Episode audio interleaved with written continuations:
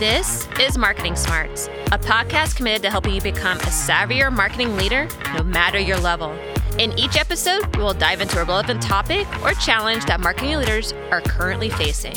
We will also give you practical tools and applications that will help you put what you learn into practice today. And if you missed anything, don't worry. We put worksheets on our website that summarize the key points. Now, let's get to it. Welcome to Marketing Smarts. I am Ann Candido. And I am April Martini. And today we're going to talk about accountability and how very important it is now more than ever. COVID has affected so many things, as we all know, and the workforce is one of the major ones. We came back to work only to find a complete lack of available workers. Now, we're not going to get into the politics or personal opinions on how this happened, but what we will talk about is how now more than ever you have to hold your workforce accountable. And unfortunately, with the lack of the workforce, it feels like the tendency is just to have warm bodies in place and or not to reprimand or offend or have rules in place that you normally would because you're worried about making people mad and having them walk out the door, quite honestly. And so then this is leading people to think they can just show up when they feel like it and keep their job or do a poor job with no repercussions. And that's why our perspective on this is the opposite because we believe by holding people accountable, then they're able to take pride in their work, feel like they're part of something, and then your company succeeds as a result. So it's a win win for everybody.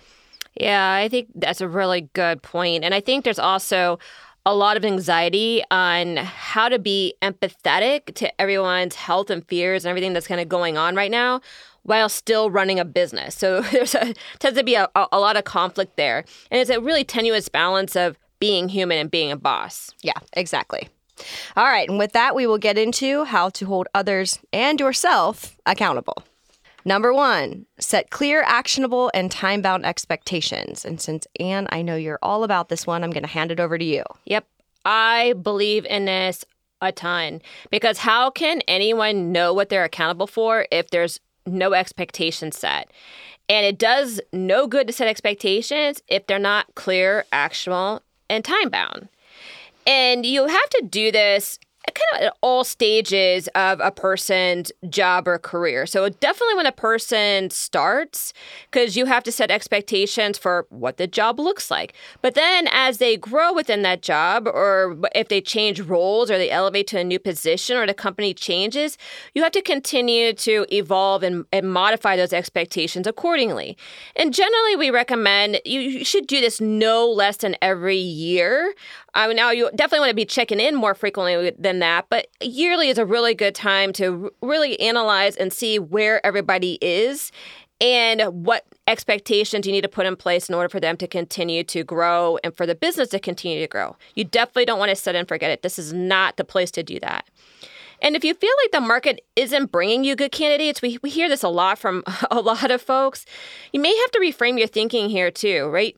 So if you have a specific role that has a lot of different responsibilities, you may need to break down that job into those specific responsibilities and have more people then come in and take those roles. Now, that doesn't mean you can pay everybody that same salary right. that that one person was getting. You need to also break down the salary, but it does give a, you an opportunity to then kind of dissect it a little bit and then maybe play with who um, maybe coming in and being capable in order to take those roles. Okay, so I remember eating at BJ's during the pandemic, and they had a kitchen person that literally just stayed at the pizza station. So that was what she was trained to do. Now, normally, like one of the chefs or one of the you know, sous mm-hmm. chefs would be managing the pizza oven, but they needed the, the chef and the sous chef to do something else, so they hired somebody just to manage the pizza oven. Now, of course, somebody would say, well, if she doesn't come to work, then what do I do? Well, then your chef or sous chef has to step up and operate Go the back. pizza oven, yep. right? But at least you're starting to kind of break down some of the roles so that you can make pizzas mm-hmm. where maybe he might not have been able to make pizzas. Yeah, and I, I think that it's also a good way to build up confidence in the workforce and also offer opportunities for growth and advancement because people are also having a hard time keeping employees, right? Right. And so I like the idea of breaking the jobs down a little bit more because I think number one, they're more accessible to people to come and work let's say in a kitchen if they've never done it before if they know they only have to learn this one thing but then as they get more mm-hmm. comfortable they can start to tackle different stations or different parts of the job that maybe would be typical but are not so typical in the times we're in right now Right, right. So it's almost like like a point of entry mm-hmm. type of position, but even taking it down to something simple, almost task oriented that somebody can do that still fulfills the need that you have, and then set the expectations around that. So if you're in business, this starts with really having a very foundational and very clear job description that is what you were going to negotiate with the person coming in and so that you're all on the same page with regards to what the work looks like Right. Then we talked about setting goals. This is really important. People need to know what success looks like so that they can be working towards that. Mm-hmm. So you want to make sure that you're checking in on a regular basis so that the how becomes very clear. Otherwise, people start doing jobs and you know, this is the, one of my favorites. It's like, well, I got the job done. It's like, yeah, that was an hour job, not like All a day. five hour job, right? and they're like, oh, well, I, I didn't know. It's like, I, I, didn't know that I was, after I was supposed to get this done in an hour and then I was supposed to come back and ask what else I'm supposed to do or I was supposed to get all these things done. So sometimes it seems elementary, but it's really important to be clear and, and direct in these um, conversations so that you can set very clear expectations. Yeah, I think that the point is really right on and really well taken in that you might think you're being specific, mm-hmm. but you might not be being specific enough. Right. And so I think now more than ever, this whole idea of clear, actionable, and time bound expectations, if you can think through everything you're asking people to do from that perspective and appreciate that the employees you're getting in some instances are not employees that have done the job before, you're better set up mm-hmm. to get them started in the right way and then build that foundation to continue that behavior as you then build the skills. Yep, agreed. All right, number two schedule regular and ongoing check ins to assess progress. And Ann did speak a little bit to this one in the previous point, but we think it's so important that you do this, yes, on the yearly basis that she mentioned, but also beyond that and more thoroughly. Yeah. And just like you said, we don't do this enough. We don't check in enough. I mean, mm-hmm. we get really, really busy, especially as managers, leaders, um, in everything that we're doing. And we especially for operating as vigilant leaders, we tend to kind of let our people do what they need to go do, which is awesome, except for that they do need your guidance. They do need some structure. So uh, having a total hands-off approach is not good for anybody, mm-hmm. right? Because you have to continue to provide feedback. They need this from you. They really, really need it in real time, too. And that's one thing that we also tend to struggle with because that becomes a very uncomfortable thing to have to do, right? So, the more that you can give real time feedback in the context for which it's actually happening, so everybody remembers like what exactly just happened and they don't have time to kind of flip it all in their head to mm-hmm. what they mm-hmm. want to remember how it happened, the better off you're going to be. And the less scary and less of a big deal it's going to be if you set up the expectation that feedback is going to be on a regular basis. So that's what these regular and ongoing check ins are really set up to do. And we know that it's really hard to do that right now, especially face to face, right? So some businesses are, are, are back in office, some of them are not. And it tends to be a default of ours, and I probably because of our upbringing, um, that we say that you know you, you need to get feedback when you are face to face, and so we tend to delay it. Mm-hmm. We wait for you know we put a meeting on the schedule like two weeks from now in order to you know when it fits into our calendars and we can actually meet face to face that's just avoiding the inevitable. And then, like I said, if you're continuing to kind of push the, the can down the road or kick the can down the road, if you will, you tend to have different stories that start to kind of cre- be created about what happened. People don't remember it the same way. Other things happen. It becomes then, you know, multiple things that you didn't have to address. It is so important to have, you know, in that moment, a quick phone call even like a little FaceTime Zoom or, or that, that facial um, connection even an easy email or text, if it's something that can be conveyed well through email and text, is totally fine. This is not copping out. Not doing it is copping out, mm-hmm. right? So you have to provide that feedback, whether it's positive feedback, which is really important. We sometimes we tend to not do the positive feedback all the time because we don't see that as a necessary. We, we, we see the opportunities as a necessary. So do both of those and, you know, accommodate also how the other person would like to receive the feedback as well in your style and in the format for which you use to give the feedback. But ongoing checks to assess progress is critical here in order to make sure that you continue to stay on the same page about your expectations, about quality delivery, about, you know, how you expect that to be done, all of those things that are going to help to build your business.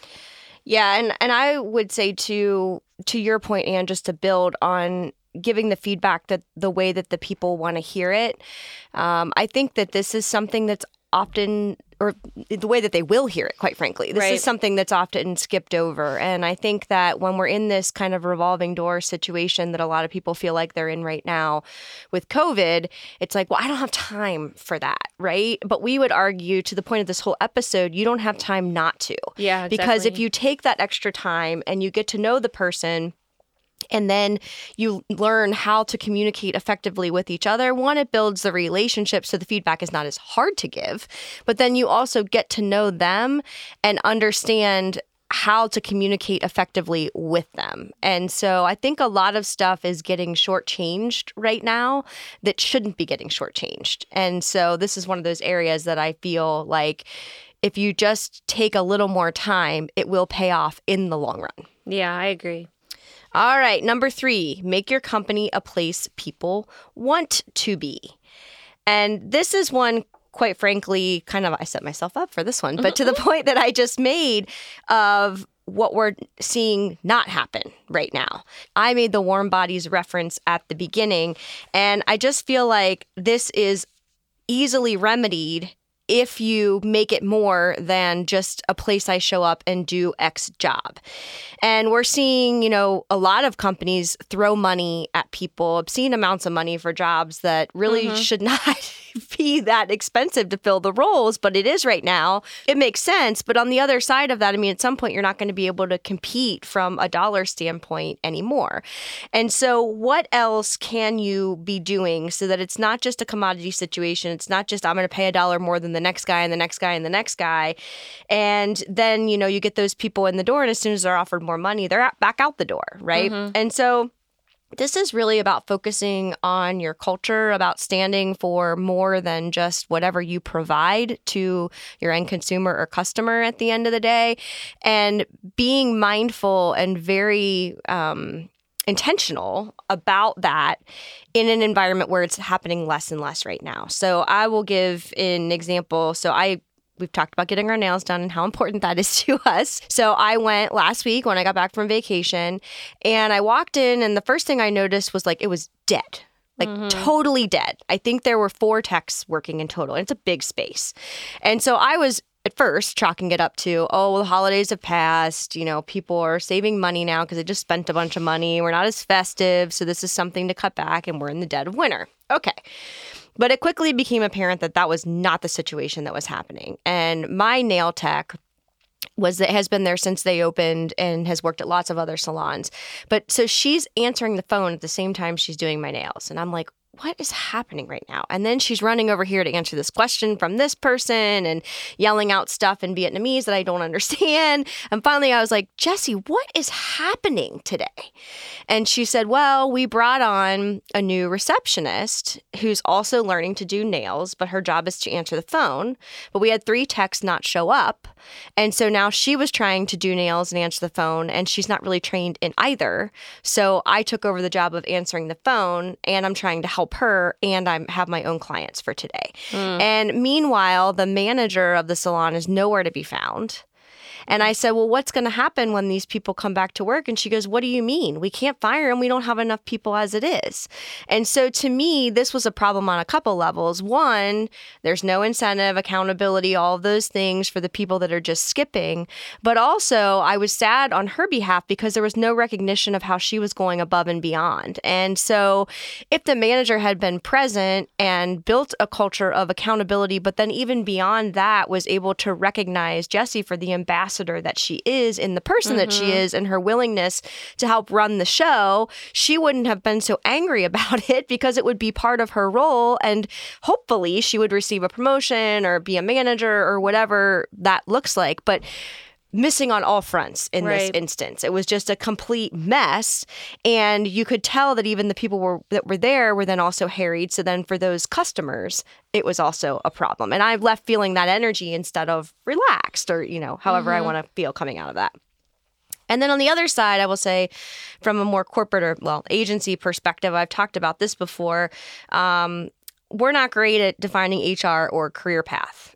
and so those clear, measurable, and time bound goals kind of fly out the window, even with the best of intentions. And so often then people create their own, but then uh, the majority just feels like, oh, well, I should just get it because I'm doing the job, right? But there's no way to measure, so it becomes really arbitrary. And then the managers are left without any path to communicate. And the employees are left with, well, I'm doing the job, so why am I not getting promoted? And so it just becomes this kind of mess, which is then furthered by the fact that a lot of times you're owned by bigger organizations. And so you start to feel like just a number, number even in regular times. And don't really have a strong desire to do a really great job because the culture is not there to cultivate you and the others around you to make it a place you want to be. You become resentful about the fact of, well, I'm working my butt off and nothing seems to come of it. So why do I want to continue doing this? Yeah, I think those are, are really good points. And I think this, like, I, I'm glad you gave the two extreme examples of like a service industry of like, you know, a nails a salon, but then also like as people would kind of see on like on the more of the corporate agency side, Yep. because it does spread a, the gamut. Yep. And I think everybody should be able to take what you just said and, and really action against it. And just to, you know, highlight a few things, uh, because I think the culture piece is so important. I mean, it, a lot of times it's used a little bit as a punchline about our culture, you know, but nobody is really actively owning it or cultivating it.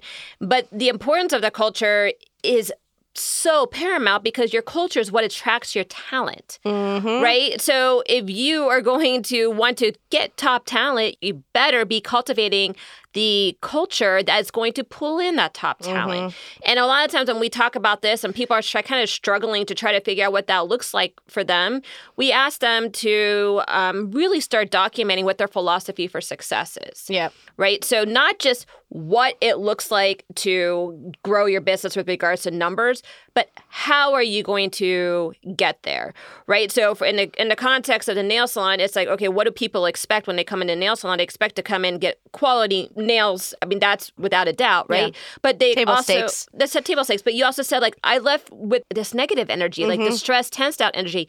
Nobody goes to get their nails done to walk out and feeling like tense. I mean, it's that's not what a spa is supposed to do, right? Mm-hmm. It's supposed to be kind of a beautification thing. It's supposed to be a thing that like makes you feel good about yourself, and then space is supposed to be pretty and it's supposed to be calm and serene, right? So, just like your space and creating kind of a quote unquote culture with regards to bringing customers in is also what attracts the kind of talent you need to bring in. Yep. And if you're not thinking about that, how, how you want your, like in this case, the salon to be in order to be able to pull in the right customers and the talent, you are going to have a very hard time competing against others who are because mm-hmm. that's what sticks in people's minds. That's the expectations, and then they start to develop with regards to what do I want from my business or this business that I'm engaging in. So I think it's that's a, uh, just a really really important point. Yeah, no, I totally agree. All right, number four, hold yourself accountable to accountability. And so this one focuses more on managers, obviously, because they're the ones that have to set the tone and the accountability and the culture and all the things that we've talked about for their team. And this can be a struggle just in general. It can be a struggle, a huge struggle now because of the situation that we're in. And so I, I think that managers have had a hard time, whether it's things like people are remote and they can't give face to face feedback, like we mentioned before. Or now they have their team partially in the office sometimes and partially not. So that's another adjustment. And their lives have been disrupted too. And so they have the added pressure that if it doesn't come from them, where's it going to come from? And then the team can kind of fall apart as a result of that. And so, you know, just to give some some more examples here, you know, back to the discussion about after meetings and feedback, right? And the fact that you might not be face to face right now. It doesn't matter if you have back to back today Zoom meetings, right? The mm-hmm. prioritization should be to be late to the next meeting to give the feedback not well, shoot, I have eight hours of meetings, so I guess I'll catch this person. Oh, I look at my calendar next Tuesday with the feedback, right? And so I think there are some things that have not necessarily adapted in a good way because before you had like the walking in between meetings, right? Now you don't even have that. And so you click the button off and then you're expected to be on the next one. So I think some of it is rethinking like, okay, yeah, it's harder for me as the manager in a lot of ways, but there are some tweaks that can be made that can inspire a change in the culture overall if I am stepping up to do that. And then, you know, from back to the other example of more of the service based industry. So we were in Florida over the holiday, and just like everywhere else, they are struggling for employees across the board, right? Not just where we were staying, all over the place. But in the hotel, I got a very different tone than I got when we were out at the restaurant in the pool area and stuff in the back. And it took me a couple days. I was like, you know, they seem to have enough workers. The workers are all super polished. I mean, mm-hmm. even like the cleaning staff would talk to stop to talk to you. I mean, it was just like a very stark difference. No one running around with their heads cut off. Then you head out to the pool and it's like, you know, the bartending staff is fighting with each other. You have a handful of people standing around not really doing much of anything. You have no one really running the show from the very top. And it just kind of left me scratching my head until I went in one afternoon and the manager was having like an on the floor status meeting with like six or eight employees. And I was like, oh, now I see what's going on. Like, even though they were well dressed before, right? Like, they're standing tall and they're, you know, all their buttons are done on their suit jackets or whatever. And she was dictating the expectations and the touch base and how are things going and then for the next shift. Whereas on the outside, not only did there not appear to be a manager, but I certainly couldn't identify who that was. And it was just kind of everybody running amok and just, again, having people there, even though they might have been doing doing more harm than good if they're just standing around not doing anything, right? And then we as the customers are like, where's my food? There's four people standing there doing nothing. Mm-hmm. And so I think that situation what just really highlighted this for me of you know that manager is clearly holding people accountable and it gives a very different sense and feeling and experience for the customers contrary to the nail example and contrary to what was happening right outside in the restaurant where i felt the stress of the team again and i felt the stress of where's my food mm-hmm. yeah and i think you know a really important thing to to really sense and really like embrace as, as you're holding yourself accountable, especially as a manager and as a leader, is that you can't project your own stress out onto your people. Absolutely. Right. And so I think maybe if I was going to hypothesize, I might have been the difference in, in the two, right? Where, yeah. you know, um, the one manager, you know, feeling like, okay, despite everything that's going on, this is our philosophy for success. This is mm-hmm. how we're going to manage our business. And these are my expectations of you. And everybody kind of lives into that. On the other side, if you're feeling stressed, if you're feeling harried, if you're feeling overwhelmed, your whole your people feel and sense that too. Yep. And then they don't know what to go do with that, right? Mm-hmm. And then mm-hmm. that projects again onto the client, the customer, the consumer, whoever that they're interacting with, and doesn't create again or reinforce that philosophy for success that you have.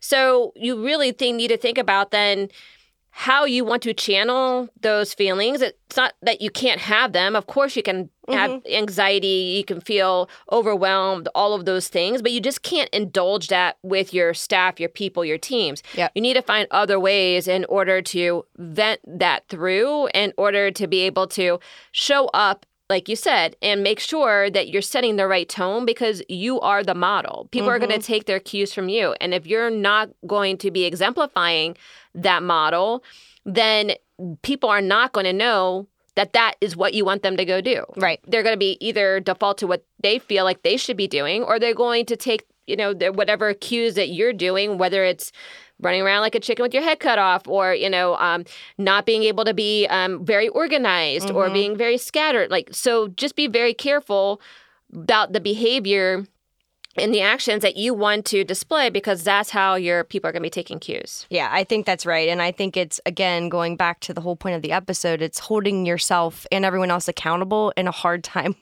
to do that so that you're better for it in the long run, but also you're giving that space and that that leadership ability to your team. Yes. All right, so just to recap how to hold others and yourself accountable. Number one, set clear, actionable, and time bound expectations. Set your employees up for success from the start. Schedule regular and ongoing check ins to assess progress. A continuous feedback loop is imperative to accountability. Make your company a place people want to be. Be more than a commodity. Create an environment that people enjoy being a part of.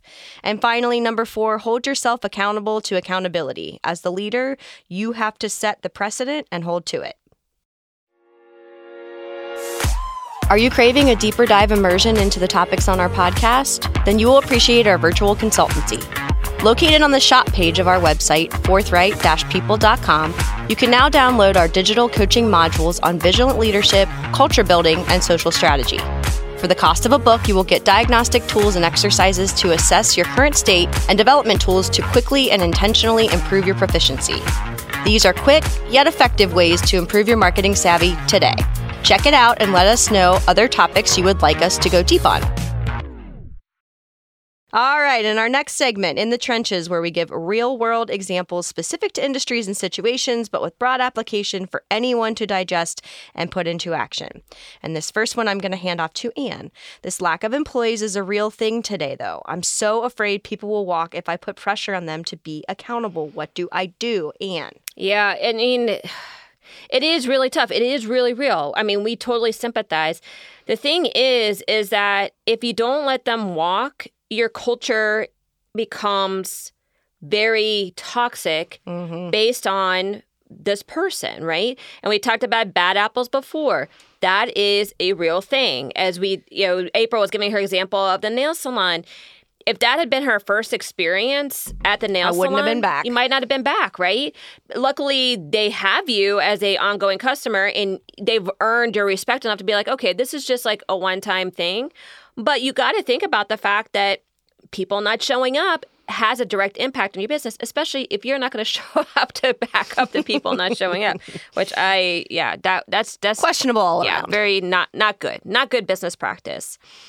But really, it's it's better to try to operate with less people that are really good people, people that are exemplifying how you want your business to be run, and people that are being accountable because that is what's going to maintain and, and weather your business through this this tough time. It, it is going to change. We we believe it's going to change, but it might take a little while. Mm-hmm. And so in that case, you're going to have to do things like we said earlier, like maybe you limit your offerings. I mean, if you were a smorgasbord of services, maybe you start narrowing them down to a few key services that you um, can over-index with with regards to the staff that you have and their talents and their skills, as well as what's going to deliver revenue. Mm-hmm. You might have to do that for a little bit. A lot of people are doing that.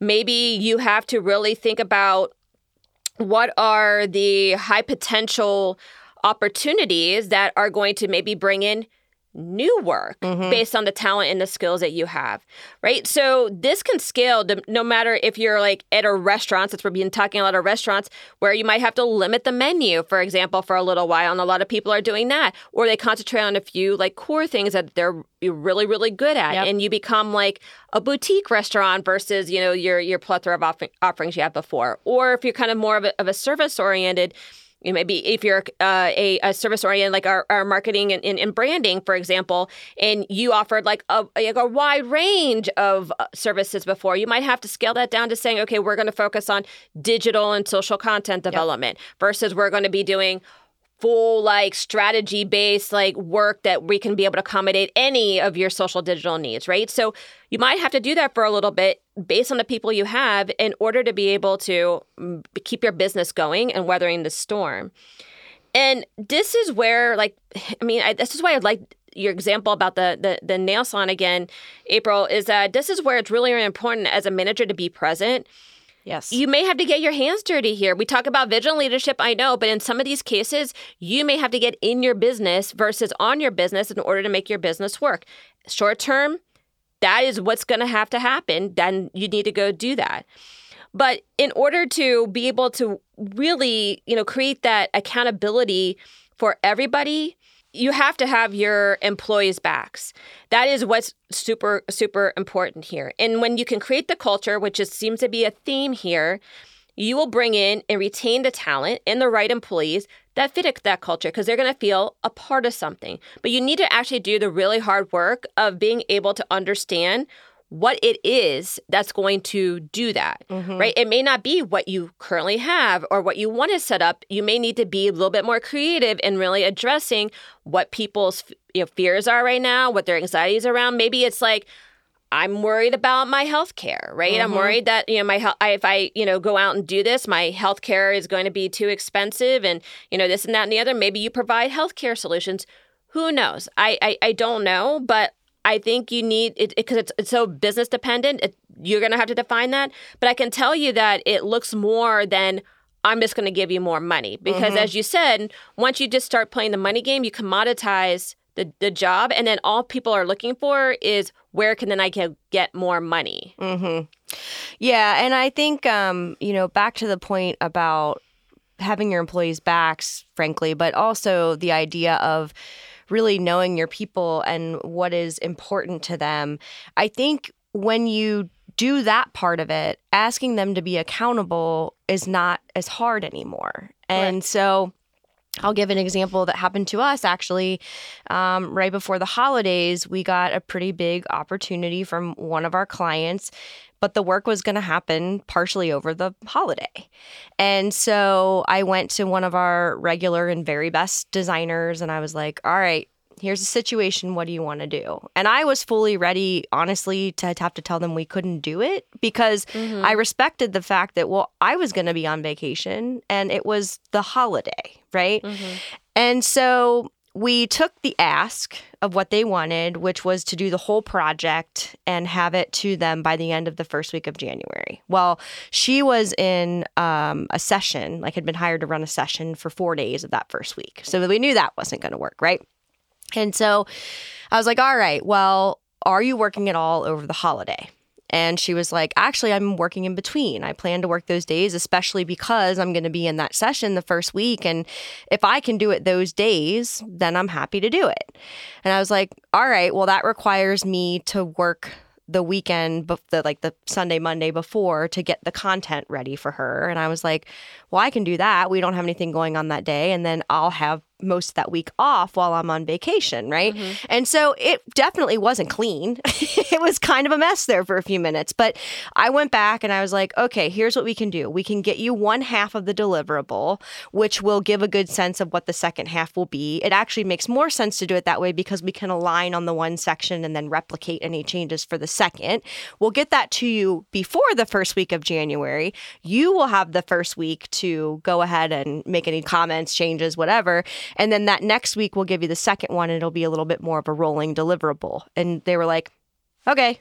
It was like no big deal. And it didn't ruin my vacation or her vacation or holiday because we both knew what we were willing to put into it. And she's loyal to us because we give her a lot of work and she gets a lot of good work from us and fun projects and all of that. And she takes a ton of pride in her work, but she prioritizes working with us because we've built that with each other. And I can hold her accountable to a deliverable in a not great time because we she's learned what our expectations are for our team, even though she's not even technically employed by us.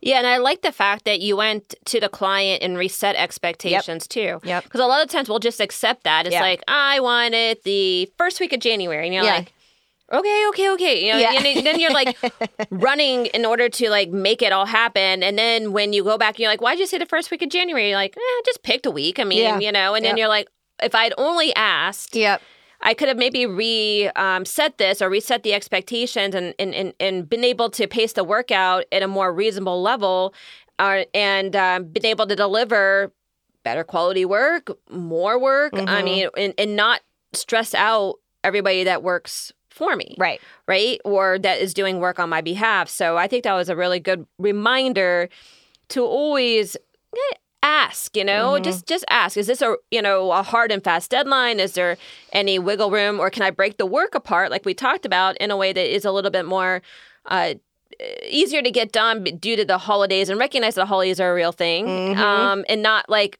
try to just like ignore them and believe that you're just going to be able to push your people through that because that's not holding yourself accountable for managing people and, and their um, mental well-being as well and their just a right to enjoy their holidays. So mm-hmm. I thought that was a good good reminder. Yep. All right, number two in the trenches. What tips do you have for hiring the right people that will fall in line with accountability?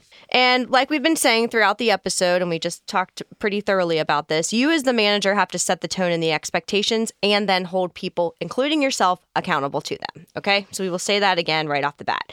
But there are traits that we look for and that we recommend others look for that you can kind of assess in the interview and get to whether the person inherently has these traits or they're things that they quite frankly don't and they're kind of faking their answers if you will. Mm-hmm. So the first one is taking pride in the work as an extension of themselves. I will say that this is the proven success by which Ann and I run our company. Mm-hmm. Every single person that we hire to do any sort of work has this in spades. And what that leads to, like the example I just gave, you know, she could have said, I'm not working the holiday. Right. Right. But she runs her own business too. And she knows it's important. And she actually said to me, which this is kind of how I am too, like I would have felt worse just taking the days off, not doing anything and giving up the work than just doing the work. And I need a break from the kids. And I need, you know, like we got into this whole other conversation, right? But she sees her personal wealth and value as very closely tied to her business and the craft of doing design. And so I think what this shows up in an interview situation as is a question like, when was the time you were super proud of your work and why? Mm-hmm. You know and and what you hear is is it because they say things like i did the right thing on behalf of the client or i took the time to do the best job that i could or i contributed to the bigger picture of the work. You should be able to hear the answer but then also the genuine pride or excitement or just fulfillment in the tone of their voice which then gives you an indication that they tie their self-worth and their pride to the job that they do. It's more than just a job Mm-hmm. the second one we would say is they are a team player. So that's very closely tied to the first one in forthright people as well, right? None of the work we do can be done by any one person on our team. Rarely do we have any sort of scope or project where it's like, I don't need anyone else and I'm just going to tackle this one by myself. And that's by design, right? Because to this point, we only want people that see the greater value of being part of a team and that you can d- deliver more in that way. So, again, if you're interviewing people, ask them for examples of how they worked well in a team environment. Was there any success on a big project? How would they describe how they work with others? Do they enjoy working with others? Do they prefer to work alone? You can get to all of that. And again, you're listening for the ability for them to just bring s- stories or examples to the surface mm-hmm. right away in a very genuine way. Number three, seeing it as more than a job, which talks to the pride in the work, but it's that they have intentions and ambitions and goals and dreams outside of just whatever the job is. And so I hate the question of where do you see yourself in five years because I Yeah, I think hate that that, that, one too. I never knew. I never could answer that. no, and I never could either. It's but like, I don't know. so it, it's more like, okay, you're going to come in and do this job. What's next for you? Or, you know, where did you start to get to where you are today? Uh, what, you know, if you had your very best day at work, what would it look like? Like things where you can start to get at aspirations and make sure that it's more to them, you know, it's either a career or there's some desire to continue to progress in some way in the in the job. I mean, even if it is a job for a period of time for them, it is important to be able to get the sense that they are going to commit to whatever it is and do it well. Mm-hmm. And then number four is handle mistakes with grace. We're all human. We all make mistakes. We might strive to be perfectionists. It does not work. So, what you want to hear from them is when did you make a mistake and what did you learn from it? Or how did you grow from it? Or what did you mm-hmm. take away from it? You know, those are the types of things where you can get a sense of one, will they be able to handle stressful situations? Because as we've been talking about, there's lots of them out there today. But then also, will they own their mistakes and fix them and be better for it the next time? And so we speak a lot in this one to character, really, right? These are all examples of different types of character that people have inherently within them. But then also that you, as the manager, are going to hold them accountable to, but help them cultivate and be fulfilled in the role they're playing in your organization. Yeah, I think those are really good questions.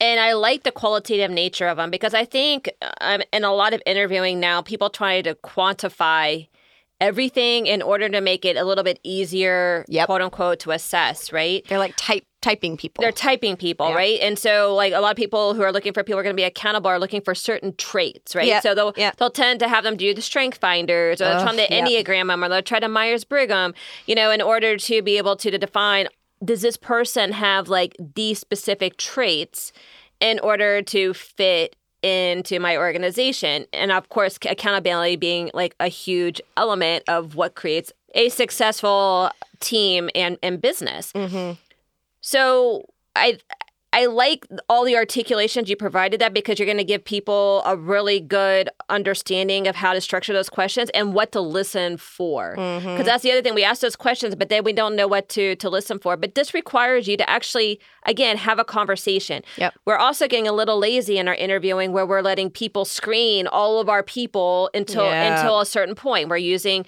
and I love these services like we're using the Indeeds of the world and stuff like that. And I and I'm not saying that you shouldn't use those those systems in order to be able to kind of weed out, but I'm seeing that people are weeding people out way too early Yeah. way too early for certain criteria that they think that they want because they're trying to quantify Yep. or they're trying to correlate without even talking to the person to hear the stories, to hear the inflections of their voices, to kind of really see if they're going to be a person that's going to fit within my organization in reels, not on just on paper, Yeah. right? Yep. Well, and I think the other thing too is we're also telling you here how to properly set the culture of the team, right? Because Right. if you're hiring within these parameters and you're taking the time, you're getting the right people, people, human people in the jobs instead of just like you said, someone that has the right type for what you're looking for. Yeah, exactly. Number three, how do I figure out what motivates my employees so I can better hold them accountable? Ann. Yeah, so just like we were talking about interviewing questions, there's more here to, to to build on that. Um, these are questions like, why do you want to work here? Why do you want to work at all? In some cases, Yep. right? Depending on what kind of business you're operating. You want to get a sense of what is most important to them and why they're looking for you as a potential employer. Right? Because a lot of the times, you know, the answers we're getting, and maybe if it's not even articulated this way, would be, I need to pay the bills Mm-hmm. right? That is fine. We all need to pay the bills. And I'm not saying that you won't want to hire somebody that just responds with, I need to pay the bills. You just have to understand that that might not be a long term person for you. Yep. And maybe okay for right now. So you should invest accordingly with regards to how much training you give them, what kind of rules you're going to give them. And I know it kind of seems like a self fulfilling prophecy. It's like, well, if I bring somebody in and then I give them a marginal role, then they're going to find somebody else that pays more. Well, that's the type of person this already is. Yeah. So you just kind of have to recognize that that's this person's looking for a job to do in order to get some money. That can change at any moment based on what else is kind of coming in. But maybe these people come in with that intent, and because of your culture, you evolve them to something different. You were making that point earlier, April. So, but you got to really figure out what kind of talent you want to retain really, really. And then kind of figuring out, like we were talking about before, how can you incentivize them to want to stay there? All right. And we have another episode about incentives. So you should you can go back and listen to that one because that one was a really good one. We broke it down in a lot of detail about how do you retain employees. But it's something like do these employees just need a bus pass in order to get to you? Are they lacking a car? So maybe they need transportation. Uh, if if you don't have a bus service, some other t- level of transportation in order to be able to get to you. Um, do they need to pick up their kids from school? So they need a little bit more flexible of a schedule. I mean, so these are things that you can start to think about with regards to what might be getting in the way of people actually working for you, as well as how can you incentivize these people to stay. Yeah, and I think too, um, going back to just being there to do a job for a period of time, sometimes that's exactly what you need in that moment. I mean, you know, if you lose your entire kitchen staff and you Right. can hire a chef who has experience in, you know, the same type of food or whatever, even if you're like, I'm not sure they're going to stay long term, that needs to be the solution for where you are today. Right, exactly. And so there, you know, while we're saying, yeah, you want the longer term people, of course you want people who are going to stay. It costs a lot to hire and train new employees. We know all of those things. There are, especially in the environment we're in today, there are instances where that is the solution and you don't need to overthink it. You just need to make the decision and know that it's just for right now. Yeah, I think that's right on. All right, number four in the trenches. How do each of you hold yourselves accountable? So we will both answer this one, but I can start. Um, I have one thing at the top of my list every single day that I must achieve. And this might be personal, it might be professional, but I think about it like if there's only one thing I get done today, it's mm-hmm. going to be this one thing. And sometimes, honestly, it's as stupid as I need to change my dentist appointment. And sometimes it is, I owe Ann my episodes for the podcast. And so I need to do that immediately when I wake up. It can be big or small or whatever. But I think what happens to me sometimes because I feel like I try to hold myself so accountable, I kind of swing on the other direction, is I get really overwhelmed. And so mm-hmm. this helps me start my day with focus and knowing that the world's not going to come crashing down as long as I do this one thing. And then I also do pay really close attention. This was a big thing about going out on my own and managing my own schedule. I pay close attention to when I do the best work depending on the type of work. And so, for whatever reason, like that project I was referencing before, it was really technical writing. And it was like reorganizing content, putting structure, mm-hmm. and making sure that it flowed the right way. I'm best doing that literally when I first wake up in the morning for some reason it's you know and i'm a slower getting going person but for whatever reason it's like if i get up really early and i start cranking through it my brain immediately takes to it and i can crank it out in a few hours and it's done. On the other side creative writing is not typically done well by me in the morning. I mm-hmm. usually need more time. I need to definitely cue my mind that it's something I'm going to be working on, but I have to let my mind kind of process it throughout the day to be able to then sit down and successfully write like a brand story or a brand mm-hmm. character mm-hmm. or those types of things. I've also talked before about how important it is for me to work out pretty much every day. It just it increases the focus of my brain and so therefore it has to be a priority and I schedule that honestly based on the weather a lot of times. Mm-hmm. so it's like if it's summer and I want to run outside, I do it first thing in the morning before it's 100 degrees. If it's winter and I want to run outside, I wait until the sun's been up for a few hours so that it's not so freaking cold. But I hold myself accountable, as you're hearing me say, to either the one thing or the puzzle of the day to get everything working together without too much stress, or those things like working out that I know maybe I don't feel like running first thing 8 a.m. on a Monday morning in the summer, but I know if I don't do that and hold myself accountable to it, the rest of my day is not going to go the way that I need it to go. And like I said, when I first went on my own, because my schedule was so dictated to me in a lot of ways working in an office environment like when i lost that nine to five or nine to six meetings every single day, it required me to think about what do I want to do with the time? And then how do I best work with that time so that I'm successful in my business now that it's my choice? Right. I took a slightly diff- like more tactical angle to this one. I know, and you tried to make me do it, but yeah, I guess I, did. I didn't deliver. I know, but well, I thought that was I thought that was actually very clear. So I thought you know you you, you provided the one thing. Yeah. I think that was really like a really helpful point of like the one thing that I'm going to get done, and it kind of funnels really nicely into some of my tactical ways hmm. because mm. I kind of think about that too. But I put my one thing in my calendar as an all day event. Mm. Right. Mm-hmm. Or maybe there's like a couple or two or three things. And you're yeah. right. It could be something for like, I need to call this person or I need to respond to this email. But whatever I know that I need to get done that is priority, small or big, it goes in my all day Mm. Uh, invite mm-hmm. or, or calendar um, entry of my um, for that day I need to day. do. I, yeah. yeah. So I, I think that's a, a really important point to make sure that you are responding and prioritizing your day appropriately and making sure you're getting those things done. And then if I don't do it, it shows up the next day. And then it shows up the next day. Mm-hmm. And because I am somebody who likes to check things off a list, eventually it gets to a point where like, I, I got to just do this. I can't do anything else until I, I can't do, do it. anything. And sometimes I give myself a couple extra days. Like it's not like a tough deadline, um, but like it's sitting there and it's staring me in the face, just reminding me that I am not being accountable to getting this thing done that I said I was going to get done. Which brings me to like a broader context of like I schedule everything.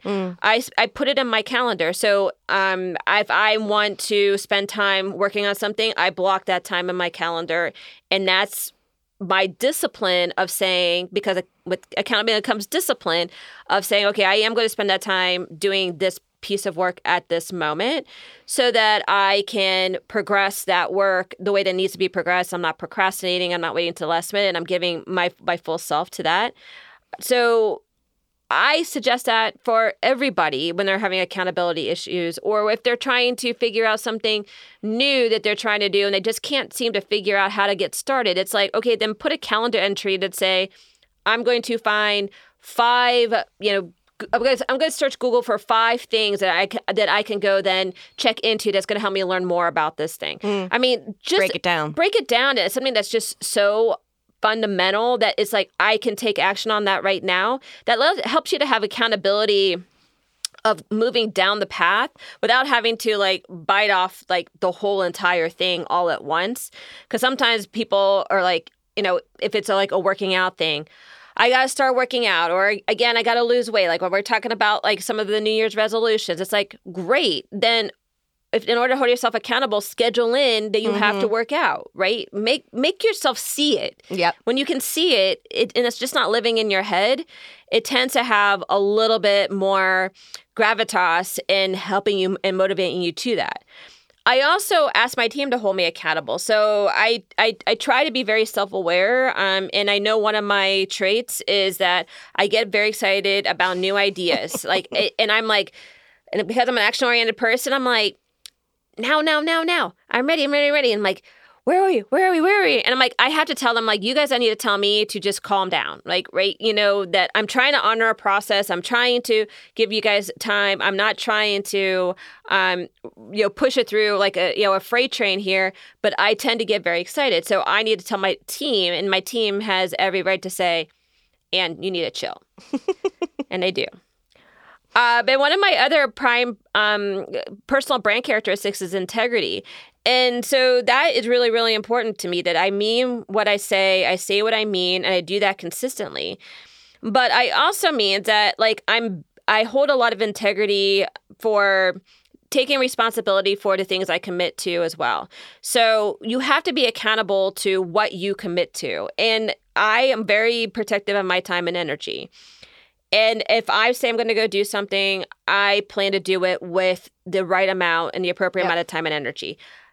Try not to spread myself too thin because it's not good for me and it's not good for anybody around me. And it's definitely not good for the people that I committed to.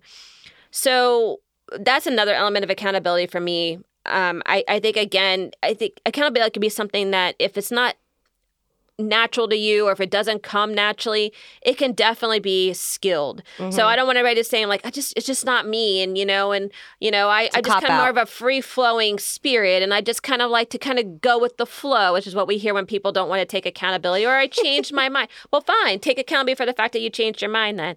You know so um I, I- I think it's really important that you put in some of these tools or use these tools and put in some of these like tangible things in order to really kind of evoke the discipline that you need in order to be able to be accountable.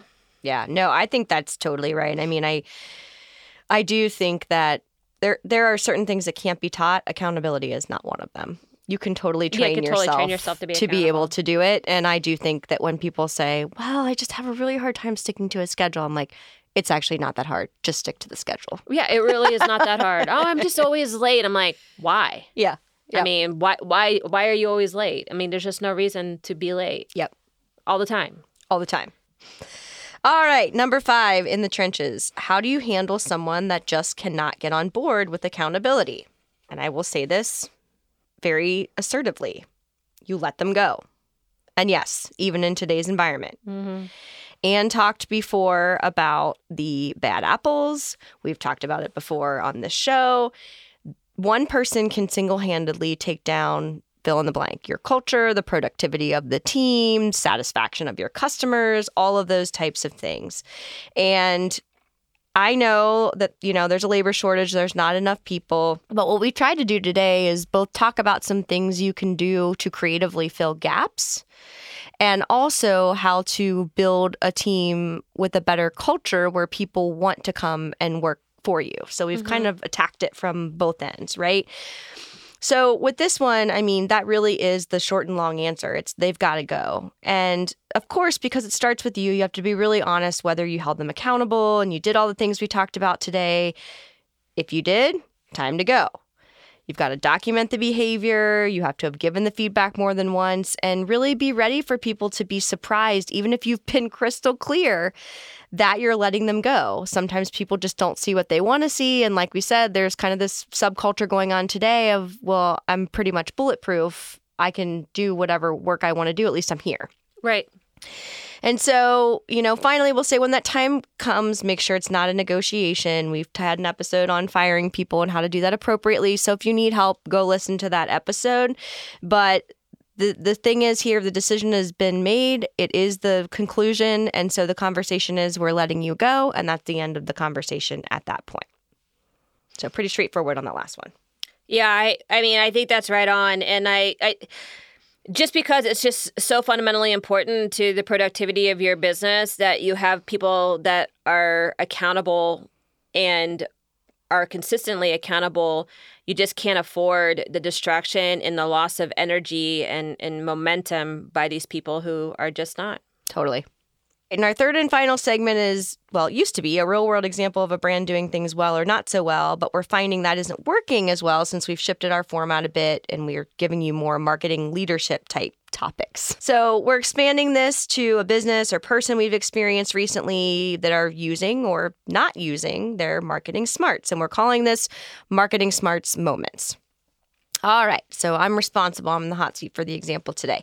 and this is a positive example. So we've talked about some troubling things that are going on today, right? Lack of resources, not enough people to fill roles, all of that.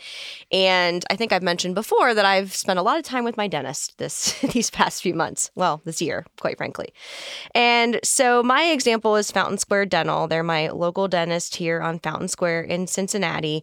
And I will say that they are continually doing and just continuing to get better at doing an outstanding job, both with the people that they're hiring, but also with the consistent presentation of the brand and experience from those people.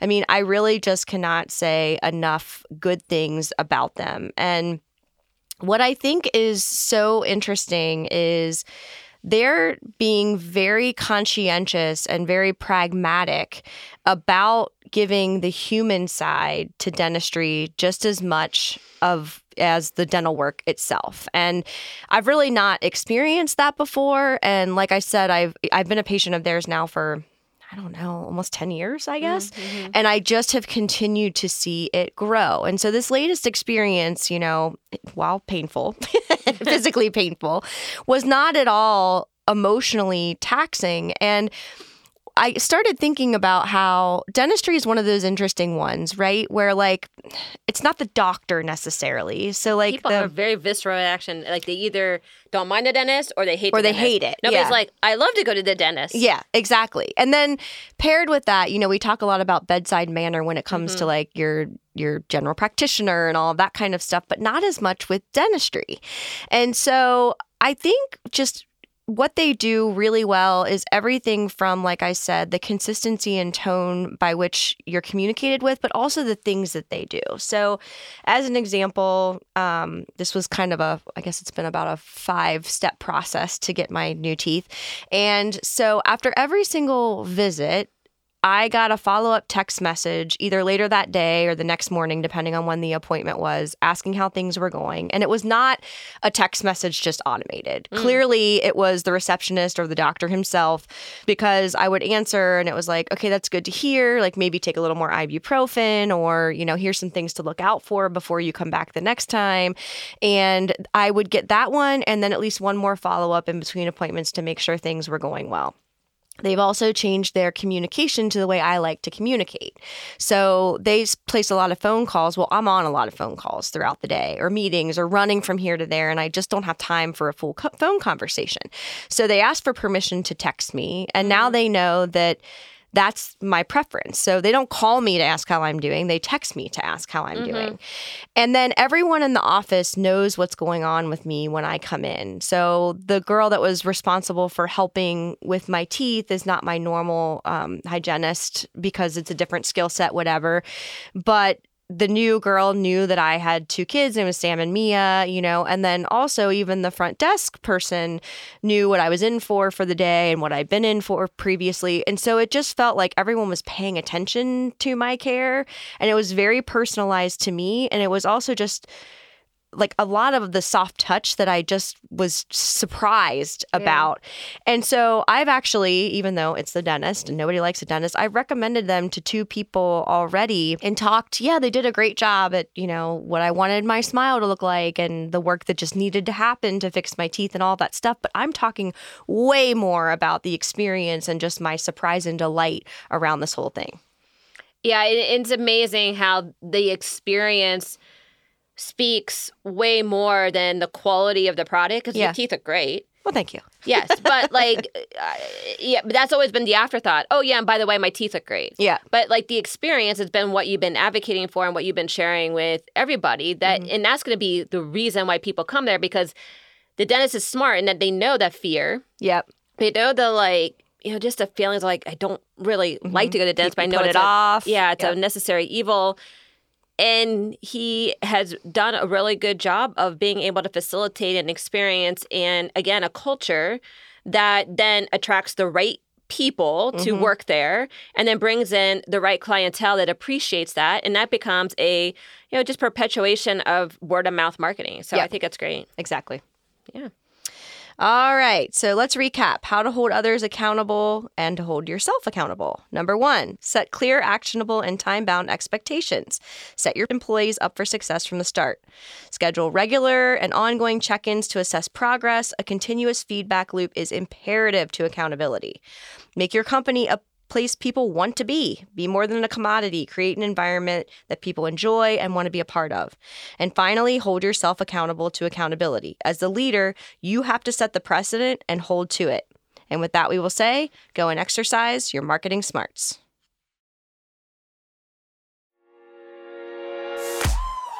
Still need help in growing your marketing smarts? Contact us through our website, forthright-people.com. We can help you become a savvier marketer through coaching or training you and your team or doing the work on your behalf. Please also help us grow the podcast by rating and reviewing on your player of choice and sharing with at least one person. Now, go show off your marketing smarts.